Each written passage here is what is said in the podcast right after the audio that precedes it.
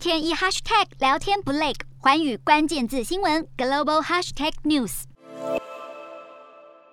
乌俄两国外交部长会谈十号举行，但双方就停火方面没有共识。十年期美债殖利率升破百分之二点零零八，原物料价格保持高位。随着外交解决乌俄战争希望破灭，浇熄华尔街逢低买入的动力。晶片股重创，四大指数收黑，纳指收黑百分之零点九五，费半收跌超过百分之二。美股四大指数全数收黑，道琼指数下跌一百一十二点一八点，收三万三千一百七十四点零七点。纳斯达克下挫一百二十五点五八点，收一万三千一百二十九点九六点，标普五百下跌十八点三六点，收四千两百五十九点五二点，非半指数下跌七十一点一一点，收三千两百一十一点零七点。欧洲股市方面，俄罗斯与乌克兰的重要和谈没有进展，加上通膨与经济成长展望迅速恶化，欧洲主要股市今天走跌，欧洲三大股市全数收跌，英国股市下跌九十一点六三点，收七千零九十九点零九点，德国股市下挫四百零五点八三点点，收一万三千四百四十二点一零点，